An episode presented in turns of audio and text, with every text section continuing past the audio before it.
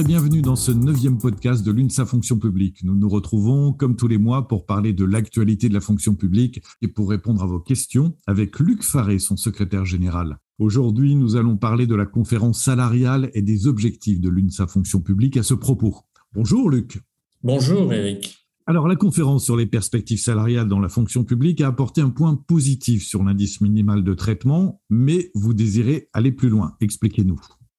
Oui, en effet, nous demandions à l'UNSA Fonction publique une mesure immédiate qui permette à tous les agents publics les moins rémunérés d'être au moins rémunérés à la hauteur du SMIC. Et l'indice minimal de traitement porté à l'indice 340 permettant à chaque agent, qu'il soit contractuel, qu'il soit fonctionnaire, qu'il soit élève, élève dans une école de service public, de toucher 1593,25 euros brut est un élément qui, pour l'UNSA, était indispensable et est donc positif le gouvernement avait lancé en juillet une réforme des grilles indiciaires des agents les moins rémunérés. Les agents de catégorie C, ceux que l'on ne voit pas toujours, mais qui font un travail important d'accueil du public, de secrétariat, qui sont ouvriers, qui sont techniciens, ceux qui sont importants pour faire que la fonction publique soit au service de l'ensemble de la population.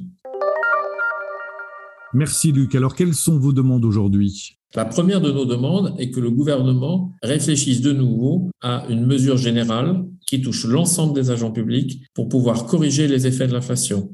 L'inflation dans notre pays, depuis le début du quinquennat, c'est environ 5%. Et donc, si on compare, la valeur du point d'indice n'a pas augmenté. Elle est toujours gelée. Et nous disons donc au gouvernement, et nous le disons pas seulement cette année, on le dit depuis cinq ans, et on le dira avec le prochain gouvernement, il est important que cette base du traitement, la valeur indiciaire, le point d'indice, soit revu à la hausse, au moins à la hauteur de l'inflation.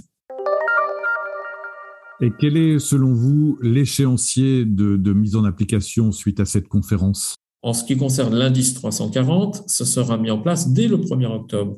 Et nous demandons au gouvernement, dès le 1er octobre et au plus tard au 1er janvier, de revoir les grilles indiciaires des agents de catégorie C, voire les agents de catégorie B, parce que nous constatons un tassement des rémunérations entre les catégories.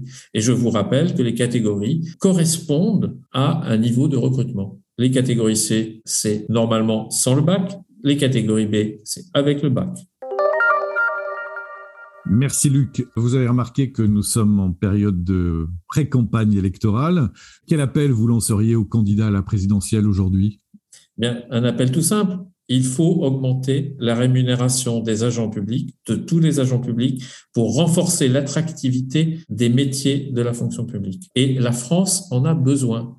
La fonction publique est un atout pour notre pays et il faut, on demande, nous demandons, je demande à tous les candidats à l'élection présidentielle de se positionner. Êtes-vous prêts à augmenter les agents publics à l'instar de ce qui se passe dans le secteur privé, chaque année, régulièrement, afin que le pouvoir d'achat soit amélioré et que, au final, l'effet de carrière permette une progressivité dans les rémunérations et un atout et un attrait et un intérêt pour travailler au service du pays et au service de tous.